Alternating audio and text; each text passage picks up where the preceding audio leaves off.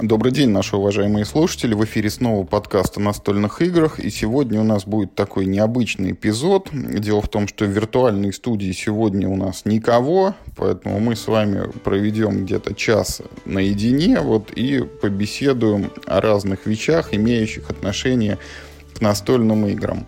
О чем сегодня пойдет речь? Ну, во-первых, сначала немножечко новостей будет, потому что за последнюю неделю кое-что в мире настольных игр успело произойти. Потом мы с вами поговорим о больших и маленьких играх и о том, как вообще в современных условиях вот играть в настолки и справляться с тем э, значительным, я бы сказал, объемом, который каждый год издатели на нас вываливают.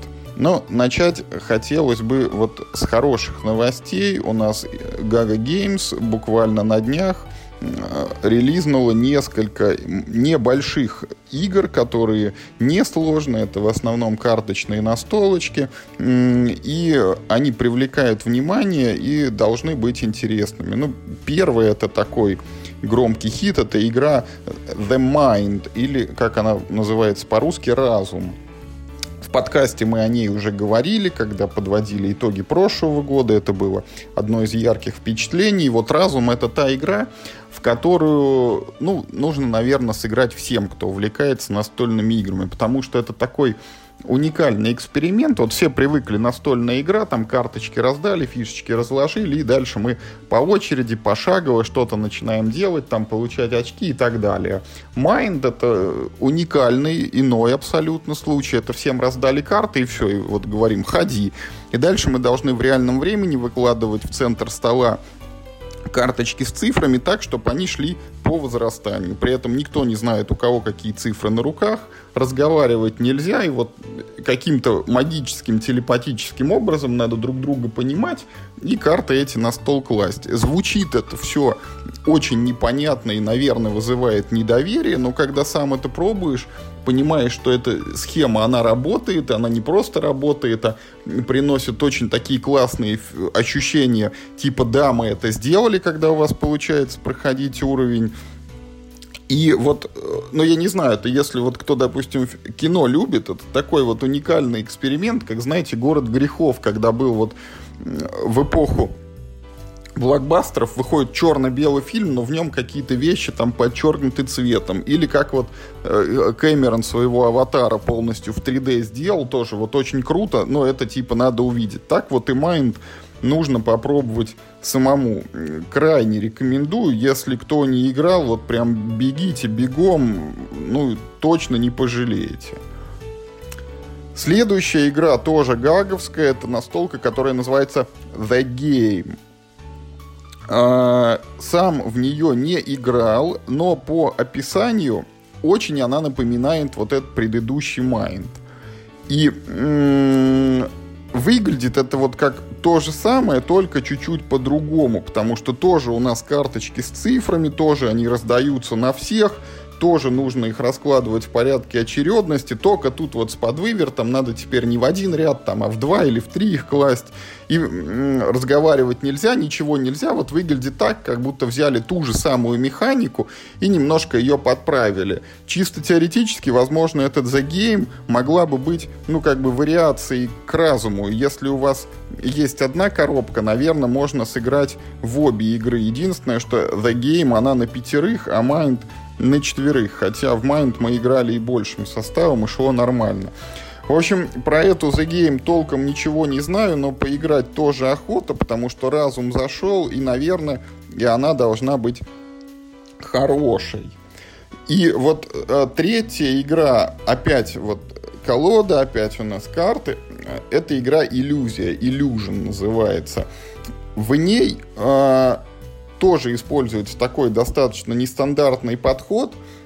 Тут колода состоит из карт, на которых такие цветные пятна, как бы там э, фигуры разной формы, раскрашены в разные цвета. И вот когда ты играешь какую-то карточку, нужно как бы взглянуть на нее и определиться, вот какого цвета там больше. Ну, то есть вот каким цветом площадь закрашена.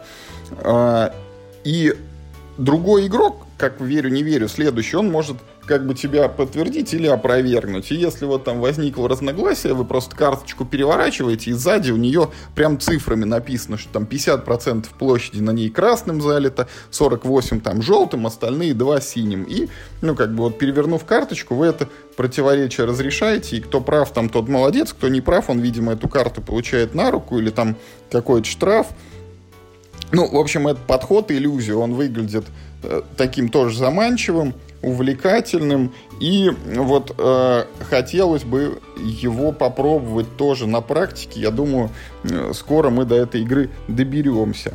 Ну и еще одна такая новиночка, это уже игра не карточная, но тоже простенькая, называется Quicks. Это Roll and Write, бросаем кубик, зачеркиваем цифры на листочке, комплектация минимальная, 6 кубиков и блокнотик. Вот для записей, не знаю, наверное, даже карандашей там нету в наборе. В общем, это довольно-таки старая игрушка, она, ну как старая, уже вот 12 года, считай, 8 лет, там дополнениями обросла, отзывы хорошие, должно быть интересно. Хотя and Ride не самый, так сказать, мой любимый жанр, но тем не менее попробовал бы. Вот э, при этом все время говорю попробовал бы, попробовал бы, попробовал бы, хотя на самом деле вот уже некоторое время новых игр стараюсь избегать. Причина, и об этом мы чуть подробнее поговорим попозже, она в том, что уже сформировался некий запас, или вот как там некоторые говорят, полка позора, да, где вот стоят игры, а тебе все некогда или не с кем, или вот никак не получается в них сыграть. Поэтому перед тем, как вот каким-то новинкам переходить, хотелось бы как бы разобраться с тем, что и так уже скопилось. Но вот именно эти три игры, они маленькие, они простенькие, это вот настолки из разряда мы вот сели, раздались, поиграли там условно час-полтора, за это время успели отыграть 3-4 партии, насладились, полностью игру прочувствовали. Вот э, с тем же Майндом мы когда первый раз в него поиграли, вот все сразу поняли, игра хорошая, можно в это играть дальше. Если там что-то не пойдет, не зайдет, ну окей, опять мы как бы полностью ее освоили. Вот за один условно игровой вечер э, представление об игре получили, но там каждый для себя решил, допустим, это моя игра или нет, это не моя игра. Вот все эти четыре перечисленные настолочки, они именно такие вот маленькие, простенькие, как бы не требуют много времени, не требуют сложного освоения, не требуют каких-то ну, усилий там или специальных людей не надо собирать. Вот любого человека посадил его, сказал, что надо делать, все, вы уже сидите, и играете. Вот э, именно как бы по этой причине я и готов, наверное, их пробовать, потому что это просто, быстро и с высокой степенью вероятности принесет удовлетворение и удовольствие, потому что игрушки выглядят необычными, хорошими и интересными. А вот переходим, допустим, к большим играм и э, некоторое время уделим такому гиганту как бы настольной индустрии, как Eclipse. Дело в чем? Сейчас как раз Eclipse же у нас выпускают во второй редакции. Вот длилась очень долго кампания на Кикстартере. Это какая-то грустная такая длительная история, когда сроки постоянно сдвигались, когда там э, компания, вот отвечающая за этот кикстартерный проект, она там выдерживала какое-то молчание, что люди все негодовали, кто-то там возвращал деньги, кто-то говорил, нет, я все-таки, значит, потерплю, дождусь. И вот сейчас, насколько я понимаю, э, в Азии уже первые как бы бейкеры получили свои экземпляры, там вроде бы в Японию уже доставляют, в Таиланд, вот где-то туда.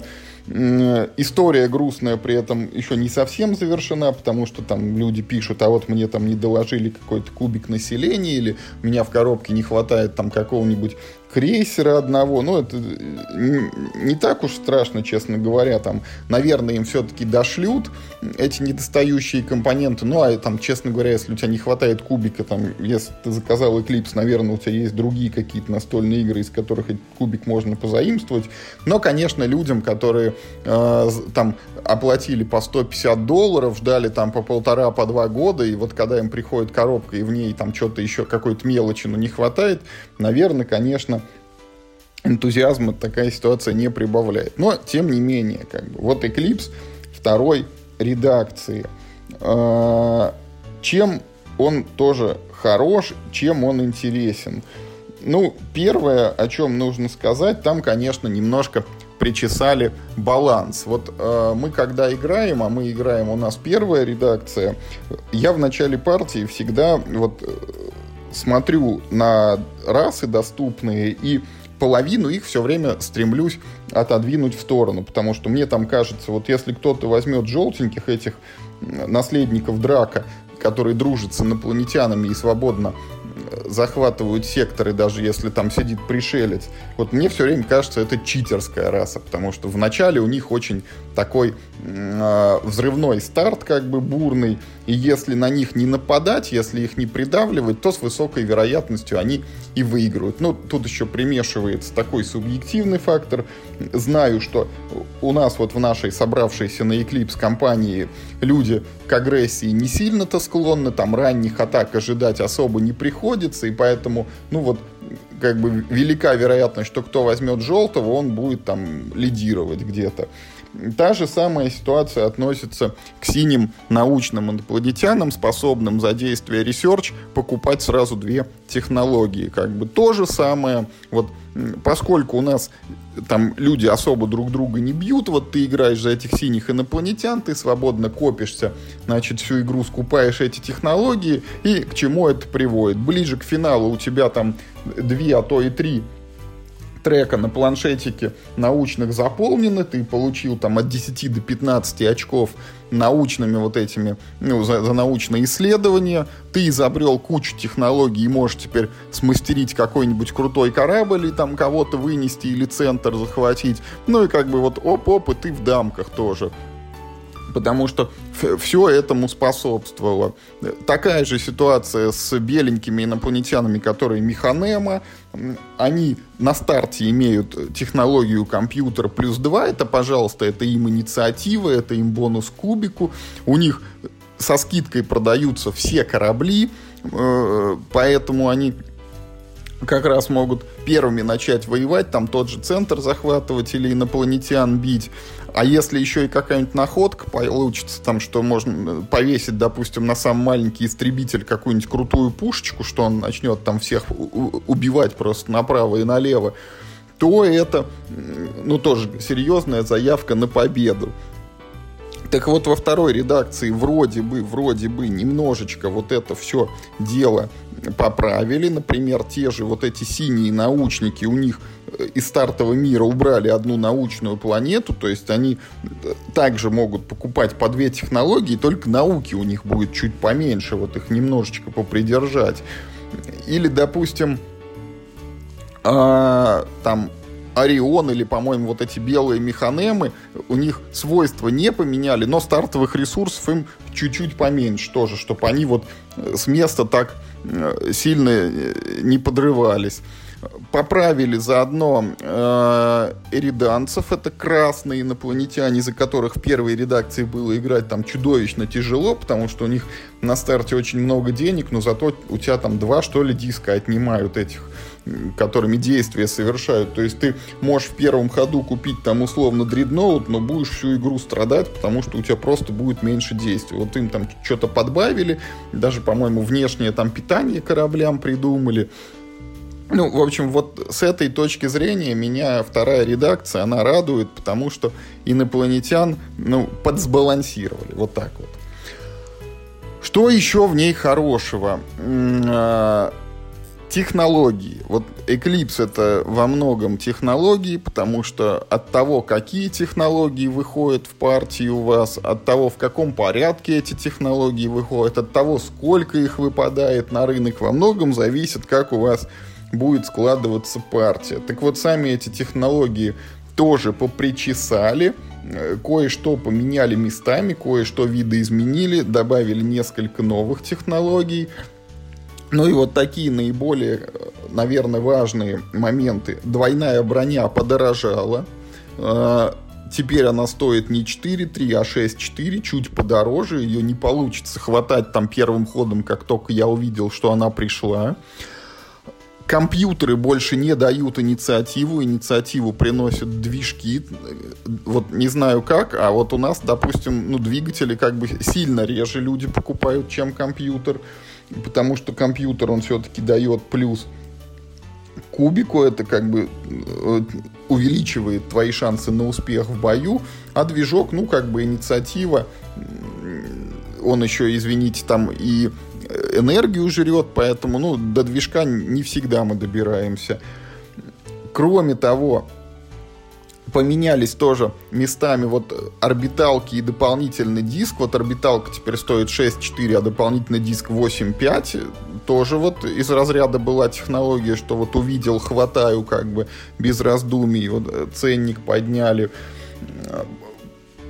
чуть-чуть подешевел э, гипердвигатель, который позволяет летать по космосу через полдырки. Его поменяли местами на линейке с технологией Artifact Key, которая приносит ресурсы за системы такие со звездочкой.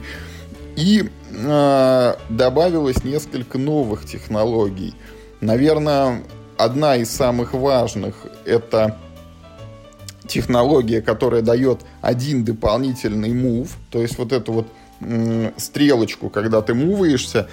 Базово как бы инопланетяне имеют два мува, у людей их три. Ну вот получается с, с этой технологией будет немножечко больше. Вот если ты инопланетянин, ты можешь из двух сделать три, а если ты человек, ты можешь из трех сделать 4. Ну и тут как бы уже это получается, или ты вот можешь двигать один корабль, но подальше, или мало кораблей, но много, и, ну, это, в общем, уже там ситуативно и зависит, чем ты играешь, там, горой истребителей, или ты, например, играешь там дредноутами только, или что-то там как-то еще. Значит, еще одна новая технология э, дает плюс 2 бонус к, апгрей- к апгрейду, то есть ты за один апгрейд будешь навешивать не 2, а 4 детали на свои корабли. Еще поменялось правило, когда ты пасуешь, ты э, если ты спасовал первым в текущем ходу, ты получаешь э, два вот этих денежных оранжевых ресурса. И сама партия, кстати, длится 8 раундов. То есть вроде как оно поменьше, но действий, наверное, ну, или столько же, или, может быть, чуть меньше, потому что поменялось еще одно правило. Теперь, когда мы выполняем Explore и открываем новый гекс, если в нем лежит находка, то ее можно забрать просто так. Не нужно ставить туда свой диск. То есть опять мы вот экономим действие поставить диск, мы не тратим на это дополнительные деньги, мы не забираем его потом инфлюенсом. Ну и вроде как вот этот девятый раунд, он может быть, компенсируется вот этими не выставлением дисков на Explore, чтобы получить эти находки. Значит, ну, поменяли еще там много-много технологий, там чуть-чуть причесали, какие-то запчасти немножко перебалансировали. Самое, наверное, заметное это ракеты, которые теперь кушают одно электричество, нельзя обвешаться ими просто так – ну и вот э, мне еще интересно, как будут работать новые э, пушки, э, появившиеся в последнем дополнении к первой редакции. Это я имею в виду те, которые стреляют синими кубами и наносят по три хита сразу, и розовые пушки, которые э, стреляют там своим специальным кубиком, им не надо выбрасывать там шестерку на попадание, единицу на промах, там прям на кубике, на гранях есть попал, не попал, там если попал, сколько повреждений нанес, потому что на эти розовые вот пушечки я немножко тоже смотрю с опаской, мне они кажутся больно уж крутыми, особенно если их на истребители повесить, но вот э, в новой редакции они как-то тоже видоизменятся. Немножко жаль, что пока это вот перевыпустили, ну, получается, только базу, потому что нету инопланетян, инопланетных рас из э, Rise of the Ancients, нету дополнительных вот этих там чудесных всяких рас из Shadows of the Rift, но э, дай бог, если все будет хорошо, там через годик-другой, может быть, может быть, и дополнение перевыпустят. Ну, а мы пока будем продолжать играть в свою первую редакцию, не знаю, может как-то ее попробуем там подшаманить, вот какие-то эти нововведения внедрить, но пока, честно говоря, нас все устраивает в том виде, в каком есть. Тем более, вот недавно мы собирались на семерых, прямо она бодренько играется, вот с правилом одновременного хода, когда сразу два игрока действуют, и такие две фишки активности по кругу гоняются, прям ну, нормально. В 6 часов можно уложиться, и это не очень напряжно для игры, которая поддерживает 7 человек. Ну вот, будем считать, что с новостями мы закончили, и м- хочу поговорить сейчас еще о двух играх. Это игры, в которые вот пока у нас прошло тут, можно сказать, полтора месяца, да, 2020 года, но вот глядя в свою статистику, я вижу, что две игры, они вот по количеству наигранных партий 11 там и 11 там, они сильно опережают все остальное. Это игры Сабурбия и Undaunted Normandy. Что можно вот об этих играх сказать? Почему так сложилось? Ну, во-первых, это вот опять это все потому, что это игры относительно простые и относительно недолгие. В Eclipse, извините, мы сыграли за это время всего лишь дважды, но суммарно мы на него потратили, наверное, часов где-то 12 как раз. А вот в Сабурбию, в которую мы сыграли 11 партий, мы потратили, ну дай бог, 5, может быть, часов, потому что одну партию там можно уложить и в 30 минут – только Eclipse это такая вещь ситуативная, на которую надо там специально собираться, чуть ли там не за неделю со всеми договариваться, что да, вот мы освобождаем там вечер пятницы или вечер субботы. Мы понимаем, что это будет там сидение глубоко за полночь, мы закончим в 2, а то и в 3 часа ночи, и вот все должны вот совпасть, все условия, звезды сошлись, и да, мы сели и играем. А вот Субурбию практически в любой вечер можно спокойно разложить, поиграть, собрать и вот да, довольным уйти спать. Чем она мне нравится. Вот своей опять вариативностью, потому что каждая партия в субурбе у тебя немножечко по-другому, ты в ней строишь город, но тебе всегда в разном порядке приходят вот эти новые кварталы, доступные для застройки, у тебя какие-то новые э, публичные и э, секретные задания на игру, которым ты стремишься э, выполнить условия этих заданий, чтобы получить дополнительные очки. И вот это все довольно быстро, это насыщено решениями, потому что ты делаешь много ходов, ходы эти происходят быстро у тебя, и каждый ход ты что-то взвешиваешь и прикидываешь, а какой тебе новый квартал купить, а куда его пристроить, а что тебе качать, доход или население, и ну, вот этот процесс, он очень приятный. И когда я вижу, что мы наиграли в Субурбию уже 11 партий, и я думаю о том, что, наверное, мы будем в нее и дальше и также играть, тем более мы еще все еще пока не опробовали дополнение Сабурбия Инк.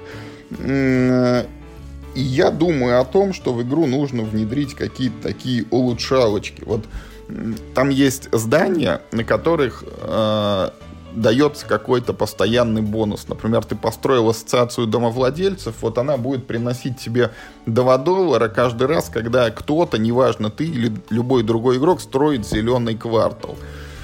И вот э, хочется изобрести такие напоминалки, вот прям то ли зеленый кубик ставить на этот дом, чтобы вот он прям перед глазами у тебя маячил, и ты видел, что вот на зеленом у тебя что-то завязано. Как только где-то кто-то зеленое что-то купил, вот у тебя сразу срабатывает триггер, и ты вот смотришь, а что он тебе там дает, а что он приносит, какой там у тебя бонус появляется. Ну и вот такие вот зеленый, там синий, серенький, а, И, наверное, они должны быть двух видов, потому что есть вот такие постоянные бонусы, которые тебе приносят, ну вот вообще за все, за все, что есть в игре, неважно, у тебя или там у другого игрока появилось это здание, и только за твои. То есть вот какую-то большую фишечку, которая действует на всех, и чуть поменьше, которая действует только на твои. Это опять вот э, для тех целей, чтобы не забывать, не упускать, потому что если у тебя ты строишь новый тайл там с одного края города, а у тебя какой-то домик на другом краю лежит, который за него может принести бонус, ну вот можно ненароком это упустить, а не хотелось бы. Ну и, э, конечно, хочется еще сказать, что очень жаль, что в России Субурбия вот ее выпустили один раз и больше к ней не возвращались, потому что на Западе есть коллекционное издание с переработанной графикой, с очень красивыми перерисованными тайлами, и вот хотелось бы, конечно, заиметь такое. Тем более там в наборе есть домики из кучи дополнений, но оно более вариативно, более интересно получается. Ну и вот Нормандия. О ней мы тоже неоднократно уже в подкасте говорили. Э, говорили о том, что она издается на русском. И вот хотелось бы еще раз вернуться и вот что сказать. Вот на днях буквально мы раскладывали, три партии подряд отыграли. И я понял, что это все-таки это здорово. Это очень хорошая игра, несмотря на то, что свои там минусы у нее есть. Там бывает так, что вот тебе просто там не везет с кубиком, и ты не можешь кого-то убить. И вот хоть ты тресни, но ты не можешь это сделать. Но это вот э, это нормально. Я считаю, в военных играх такая ситуация присутствовать должна, потому что война это штука непредсказуемая. И, конечно, там в каких-то ситуациях можно говорить, что это там соотношение 100 к 1, то это победа у вас в кармане и гарантированно. Но в Нормандии отыгрывают все-таки столкновения небольших отрядов, и там возможны как бы вариации и вот как э, та или иная боевая ситуация обернется, заранее сказать нельзя. А вот что хорошо, э, мы пока играем в одни и те же сценарии, вот э, дальше четвертого пока еще не продвинулись, и то есть там в первый сценарий наиграно уже, наверное, раз пять или шесть, во второй тоже, в третий несколько. И я просто вижу, что мы в них играем, играем, играем, и каждый раз, извините, в сценарии все идет по-разному, и это здорово, потому что ты можешь пробовать там разные тактики, можешь пытаться там удерживать какую-то позицию, можешь пытаться совершить рывок, можешь там делать упор на такие войска, на такие войска, там пулеметчиков ли закупать и стрелять ими, или там разведчиками бежать вперед, чуть ли не в рукопашные врага убивать. В общем, это это все классно, потому что это вариативность, игра неповторяема, она генерирует уникальные ситуации и продолжает радовать. И вот 11 партий, говорю, хотя мы отыграли только, ну вот, до четвертого сценария дошли, а в базе их 12. И вот применительно к этой Нормандии хотелось бы еще что отметить. Во-первых, недавно появилась неофициальная э, такая как бы блок-схема, в общем, как играть одному, там, специальный алгоритм, по которому нужно делать ходы, ну, вот, за противника, за болванчика, да, против которого, как бы, играешь. Появилось приложение, которое в виде веб-сайта, оно заменяет колоду, то есть, ну, я, честно говоря, не очень понимаю, зачем оно нужно, потому что если у тебя на столе разложена игра, то, наверное, вот карты туда-сюда класть проще и тасовать колоду, чем тыкаться в сайт и вот смотреть одним глазом куда-то в экран, где у тебя, значит, карточки, а другим глазом куда-то на стол, где у тебя поле там и солдатики. Но, тем не менее, вот такая штука зародилась. Значит, появились э, вот разработчики объявляли конкурс, и один неофициальный, ну как неофициальный, не от разработчиков, новый сценарий есть. Потом уже объявлено, что будут два дополнения, ну не дополнения, самостоятельные коробки в серии. Одна вот про Северную Африку, вторая про Сталинград. И что радует, в Северной Африке там появляется, значит, бронетехника, там теперь есть карточка танка с какими-то свойствами, там есть вот то ли танкист, то ли механик, короче, член экипажа какой-то из него. И вот это все наглядно демонстрирует, что у игры очень большой потенциал. То есть она вот только-только, вот полгода не прошло, как она есть на рынке, но она не только э, собрала уже кучу положительных отзывов, потому что все ею довольны, но и вот появляются вот эти новые сценарии, появляются дополнения, там анонсируются новые механики. И это все позволяет предположить, что вот эта вот Undaunted серия, она раз, разовьется, ну вот, чуть ли не как в мемуары, может быть, когда будет много коробок, много сценариев, много каких-то механик, компанию наверняка потом какую-нибудь придумают, когда результаты будут переноситься там из боя в бой или, по крайней мере, влиять на стартовое положение в следующем сражении. И это все здорово, ну и в купе вот к тому, что и в России будет на, это, локализована эта игра, и дай бог не, не только первый набор, но и последующий. Вот это, ну просто классно, что у нас появится возможность играть в хорошую игру. И опять вот подчеркиваю, что эта игра не из больших вот этих эклипсов, на которые надо там специально собираться, специально ей учиться. Это игра на полчаса, когда ты человека посадил, вот первый сценарий перед ним разложил, объяснил ему, как, куда и кем тут ходить, и все. И он, значит, молодец, уже играет, рад, доволен и счастлив.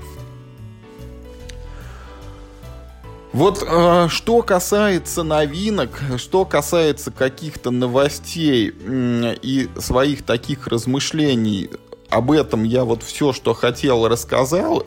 И теперь хочу еще поговорить, это, наверное, ближе вот к нашей давно не всплывавшей э, рубрике, значит, э, во что хочется поиграть. Потому что вот опять же, возвращаясь к мысли, что зачем нужны новинки, когда и так вот лежит гора игр, которых просто не хватает там или времени, или не собирается компания, или еще по какой-то причине, но вот никак не получается э, разложить, хотя хочется. Вот э, хочется, например, поиграть в Seven Wonders с дополнением Армада. Такая возможность недавно появилась, и вот Seven Wonders всегда были хорошей игрой. Мы суммарно вот за всю историю, наверное, за 100 партий перевалили. Мы в нее играли там и в базу много, и лидеры когда появились. И вот Ситис это дополнение с черными картами. И потом у нас были вот эти сейлоры, моряки, неофициально дополнение с оранжевыми карточками. И вот во всякие эти дополнительные неофициальные там чудо-города, наборы с 50 штук мы играли, особенно вот там, где город это из пандемии, который что-то за заражает врагов. Единственное, у нас э, не зашло дополнение Вавилонская башня, потому что это там хаос из новых кучи правил, которые постоянно меняются, он как никому не приглянулся. И, ну, великие проекты тоже что-то не вот прям сильно зашли. А вот Армада, она привлекает тем, что она вот э, не делает как бы шаг в сторону хаоса, как Вавилонская башня, а делает шаг в сторону дополнительных решений и возможностей развития своего города. И там теперь, когда ты играешь вот карточку какого-нибудь цвета, у тебя двигается кораблик по соответствующей траектории, такой же цветной, и ты открываешь какие-то новые бонусы. Хочется это попробовать на практике, потому что отзывы положительные. Ну, единственное, что, наверное, вот с дополнением Sailors оно будет несовместимо, потому что это не официальный набор карт. Но все равно в эти островки мы поиграем. И я думаю, останемся довольны. Еще одна игра, которая тоже вот лежит, все на меня смотрит, это Homeland. Это такой полукооператив там до пяти, по-моему, человек по мотивам одноименного сериала «Родина», если кто смотрел. А, там, ну, первые сезоны еще, видимо, очевидно, когда действуют там два главных героя. Это э, Кэрри, контрразведчица, и герой э, Айна Броди, значит, вернувшийся из плена морпех, который непонятно, то ли он за нас, то ли не за нас. Вот полукооперативные игры у меня стоят особняком, как бы они всегда меня привлекают, но редко надолго задерживаются. Это можно сказать и вот тени над Камелотом, да, Shadows over Camelot, старенькая уже такая Days of Wonder, и Battlestar Galactica, э, и как-то вот мертвый сезон, он вроде бы всем нам понравился, но мы вот не, не стали в него на постоянку играть. И теперь вот Homeland. Меня все время привлекает вот эта идея, что нужно э, чего-то там добиваться, реализовывать какие-то цели, и при этом вот за столом должна формироваться какая-то атмосфера подозрительности и недоверия друг к другу.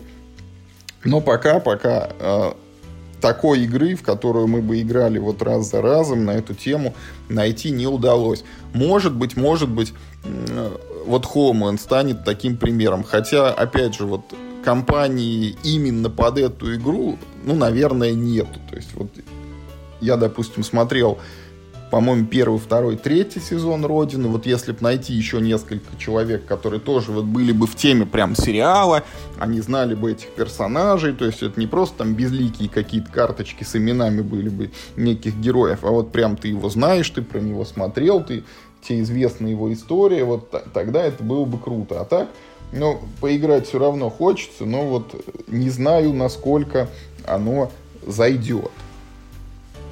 Еще одна игра, в которую мы уже играли, но хочется добавки, потому что сыгранного было мне мало, это «Зомби 15». Тоже уже рассказывали о ней в подкасте. Это вот эм, игра про зомби здорового человека. Вот такой э, нормальный, адекватный зомбицид, когда ты бежишь по городу, ты стреляешь каких-то зомби, и ты добываешь новое оружие, продвигаешься к цели, и все это очень просто, без каких-то там кубиков. То есть ты просто говоришь, я вот стреляю, все, ты зомби снял с поля, патрончик потратил. Патроны кончились, значит, оружия нету, там, будь добр, ищи новое. А, и это все таком как бы полуреальном времени, то есть ходы ты делаешь вот как всегда, пошагово, но на заднем плане при этом играет саундтрек 15-минутный. И если время закончится, то, э, извините, вы проиграли, если пока еще условия победы не выполнены. И при этом периодически раздается такой рык на фоне этой музыки. Это значит, что пришли новые зомби, ты должен в этот момент доставить их на поле. Ну и вот это создает такой интересный эффект. Ты все время, когда ходишь, тебе хочется вот как можно быстрее свой ход сделать, чтобы на тебе не зарычали, на тебе не появились эти мертвецы. Но э, это желание там периодически вступает в противоречие, потому что когда ты пошел искать оружие, значит, ты достал какие-то карточки из колоды, и вот ты их рассматриваешь, какое лучше там взять, чего себе оставить, а все остальные в это время так на тебя смотрят, блин, ну быстрее уже давай, выбирайся, время, во-первых, тикает, во-вторых, зомби сейчас появится, а он там, значит, смотрит, что себе там взять, топор или арбалет. И э, единственное, мы отыграли тоже 4 сценария. А, игра показалась очень простой. Мы ни одного не проиграли. Мы не потратили больше 10 минут времени ни на один сценарий. И на Board Game вот читал аналогичные, значит, замечания, там адресуют разработчикам, разработчики отвечают начальные сценарии, они все обучающие, вы первый раз проиграете на восьмом.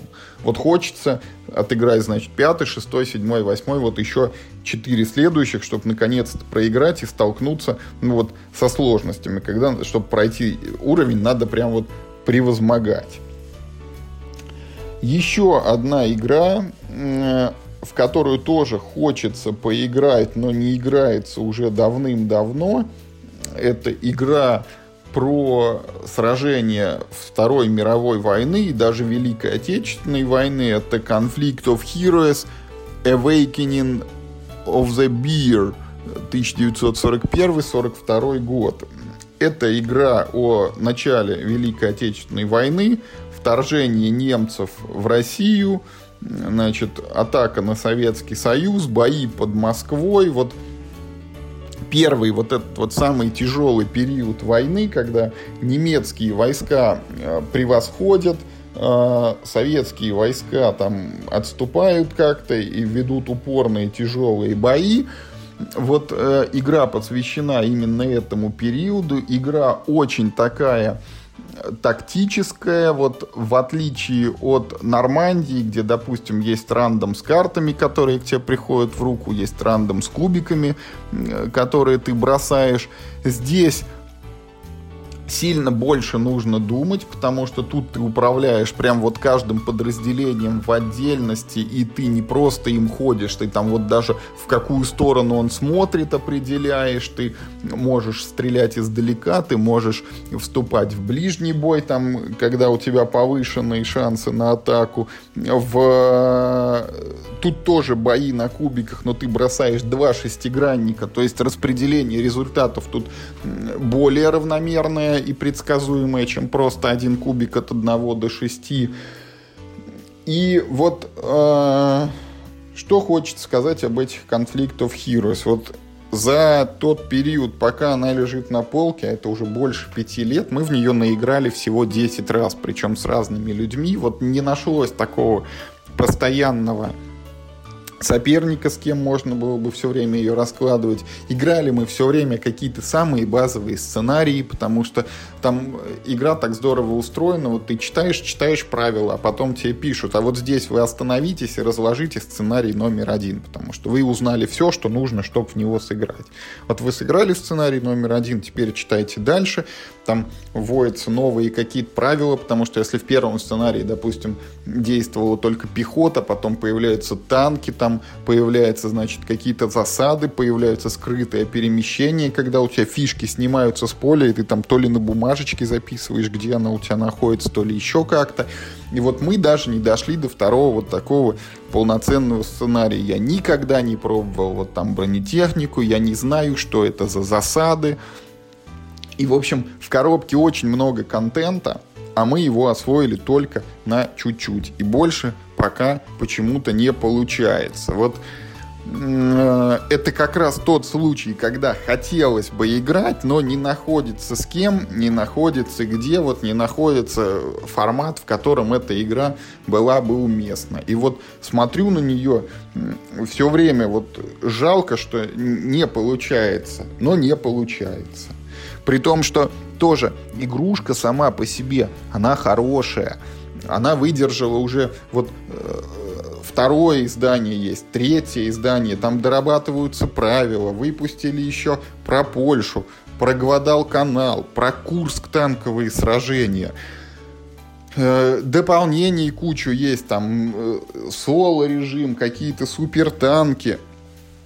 В общем, ну, не тот случай, когда вот выпустили не пойми что, это точно хорошая игра, но просто до нее не доходят руки, что обидно. Следующее тоже, вот во что хочу поиграть, это тоже игра про Вторую мировую, э, Combat Commander Европа. Еще, значит, один такой варгейм, в который когда-то мы играли. Это вот Внешне это выглядит не очень как бы привлекательно. Это такое вот поле на листочке бумаги, не из плотного картона, как мы привыкли. На нем вот эти вот э, какие-то картонные маленькие фишечки по гексикам ходят. Графика не очень, это все приятное. Кажется, знаете, как будто вот из прошлого века прям. И но при этом игру хвалят за что? Тут не очень долгие сценарии, они в пределах часа могут укладываться. И она вот кинематографичная. Говорят, что в этой, значит, игрушке вот в ходе сценария у вас могут возникать ситуации, как в спасении рядового Райана. Какие-то там героические перестрелки, прорывы, неожиданные атаки. А достигается это все с помощью такой интересной механики. Там есть колоды вот карт, условно их 60 штук, и вот эта колода карт, она заменяет все в игре. То есть эти карты, они одновременные приказы. Вот они у тебя есть на руках, ты что-то должен сделать, вот для этого надо сыграть карточку. Вот есть у тебя карточка атаки, ты ее играешь, можешь атаковать. Есть карточка перемещения, играешь, можешь переместиться.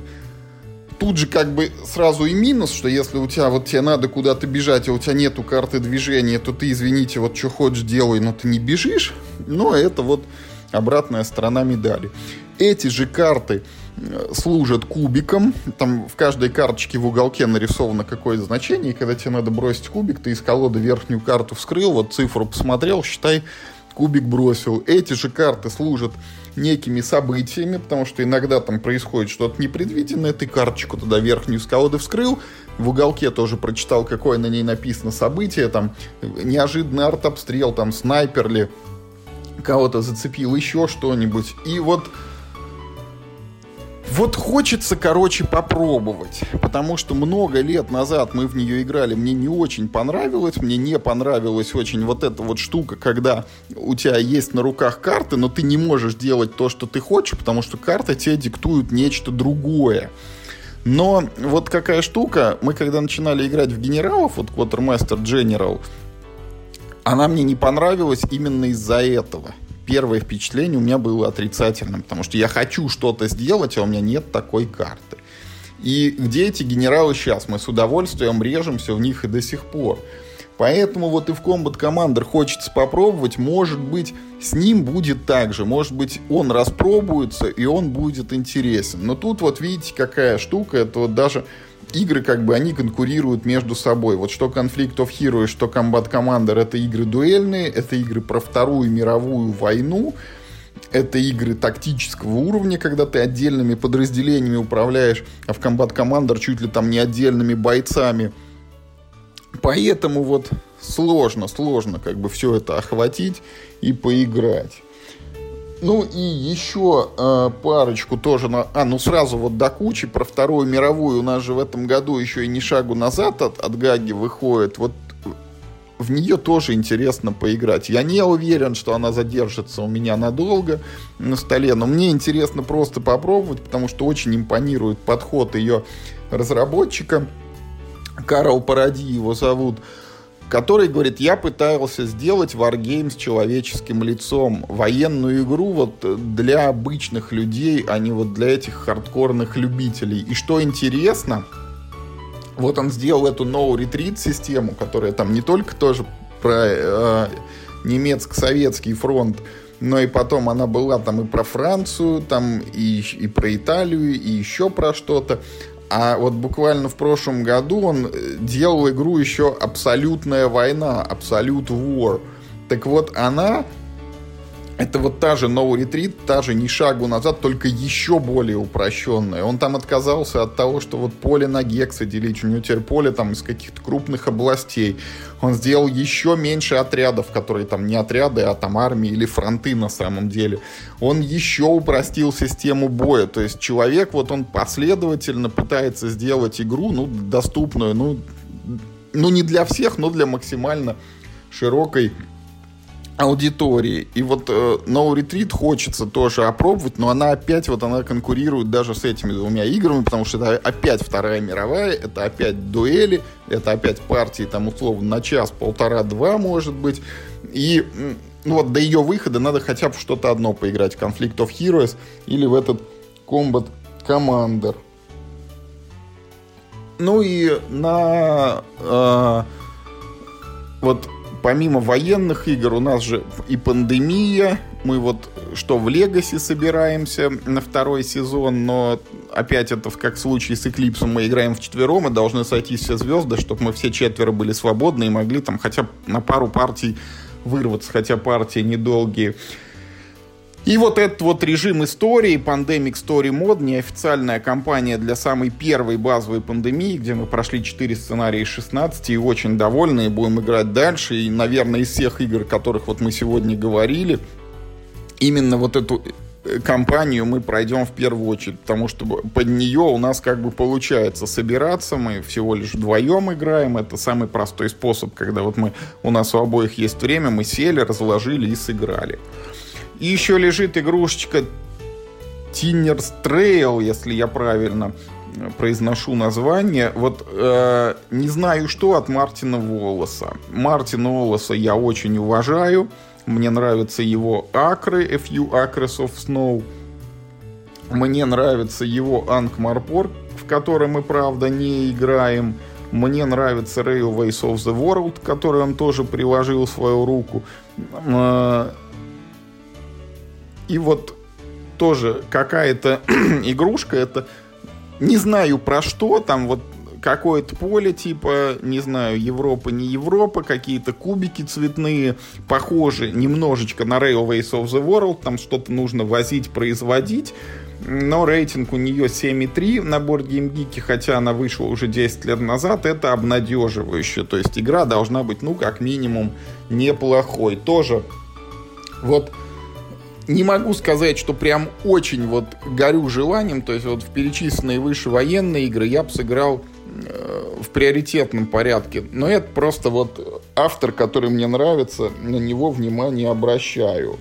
Но вот то, с чего я, собственно, выпуск начал и к чему все время возвращаюсь. Для каждой игры должны быть некие условия, должны сойти звезды, должна создаться ситуация, должна набраться компания, в которой вы сможете в нее поиграть. Вот я вспоминаю наши э, золотые настольные годы, когда мы собирались стабильно дважды в неделю, стабильной компанией из четырех человек, э, которые были мотивированы и которые были готовы вот в каждую такую игровую встречу пробовать какую-нибудь новинку, а иногда и две как бы к ряду. Вот мы сыграли в одно что-то новое и в другое что-то новое. И вот такой формат, он ну, давал фактически неограниченные возможности. Можно было каждый раз класть на стол новую игру, можно было раскладывать одно и то же вот в формате прохождения, если бы тогда были Legacy, если бы тогда были компании, мы бы, наверное, их тоже так же проходили. Но эта ситуация вот это золотые годы были. Сейчас с этим чуть сложнее. Сейчас там, дай бог, если раз в неделю мы собрались, вот прям какой-то компании, вот мы играем в генералов, это наше настольное счастье, потому что игру все знают, в нее все умеют, она всем понятна. И она гарантированно как бы нравится эта партия, а вот каждый раз класть на, что, на стол что-то новое уже становится тяжеловато. Вот более простенькие игры формата вот того же Майнда, формата иллюзии, формата The Game, они, э, да, ложатся, более тяжелые игры идут, ну, сильно тяжелее. Вот опять у меня сейчас возникло такое прям желание поиграть в Сенджи.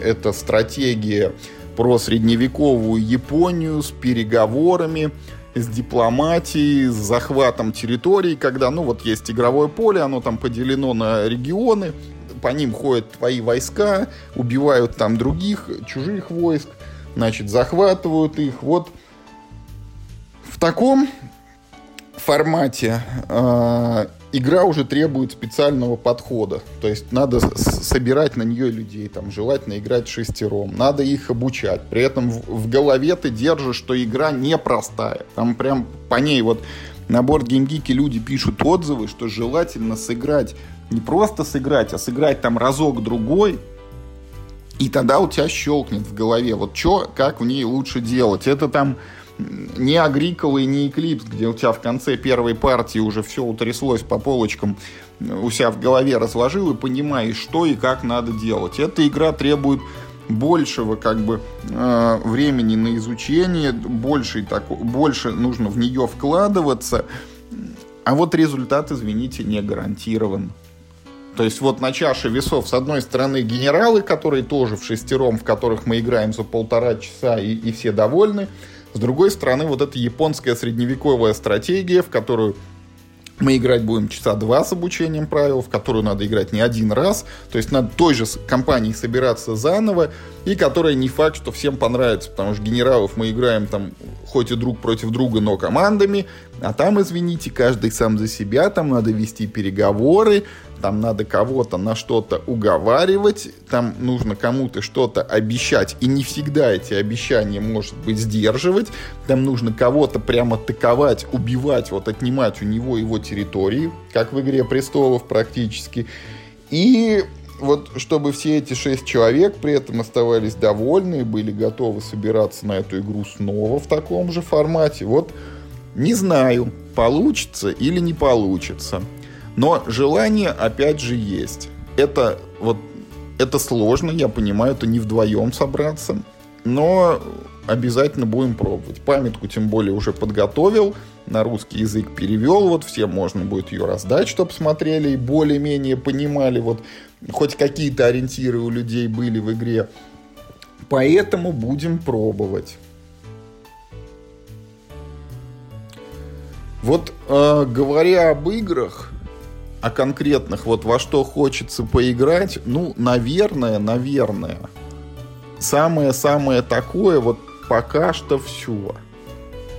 Хочется, конечно, еще в криминалиста, которого мы тоже один раз попробовали в этом году, не очень удачная была партия, потому что, ну, как бы по первости еще никто ничего не знал, еще там нужно угадывать, кто убийца, а там такие э, признаки преступления образовались, что вот это было не очевидно, и в итоге и не угадали, и потом еще обсуждали, а как же можно было угадать там при таких условиях. Но все остались довольны. Вот криминалист, на мой взгляд, это такая хорошая современная замена мафии. Причем, ну вот самое главное, да, у мафии минус игра не основана ни на чем, у тебя нет никаких логических выводов и догадок, ты просто говоришь Петя мафия, потому что тебе так кажется, и подтвердить или опровергнуть это невозможно. А в криминалисте там есть на что опираться, там перед каждым игроком лежат возможные орудия убийства, возможные улики, и при этом ведущий тебе задает некие условия, вот как было совершено преступление, где оно совершено, там, э, что случилось с жертвой, там, отрублена ли у нее там часть тела, истекла ли она кровью, там, характер повреждений, э, какая была погода в этот момент. И вот сопоставляя вот эти вот условия с, с возможными уликами и орудиями преступления, нужно попытаться вычислить все-таки, кто из игроков вот является, ну, не мафией тут, а преступником. Поэтому э, криминалист вот с этой точки зрения я в него поиграть хочу, но он еще более сложен, потому что там нужна компания, желательно там от семи человек, это, ну, как бы еще тяжелее. Хотя играется недолго. Наверное, на этом пока э, сегодня мы и завершимся. Вот э, получился такой... Ну, обычно мы рассказываем об играх, в которые мы поиграли и которые у нас оставили хорошие впечатления. Да, сегодня подкаст получился в основном об играх, которые мы не играем, но которые вроде как хорошие. Э, каждый, конечно, для себя вот расценивает эту ситуацию, насколько она хорошая или плохая, да, с одной стороны, здорово, игр много, с другой стороны, а когда и с кем в них все играть. Но, наверное, больше не меньше, рано или поздно руки у нас до всего дойдут. Поэтому спасибо, что были с нами. Оставайтесь тоже с нами. Пишите, как обычно, в комментариях, что вам понравилось в подкасте, что не понравилось какие новости вызывают у вас воодушевление, в какие игры вам тоже хочется поиграть, но может быть не получается, во что вы советуете играть, во что не советуете играть.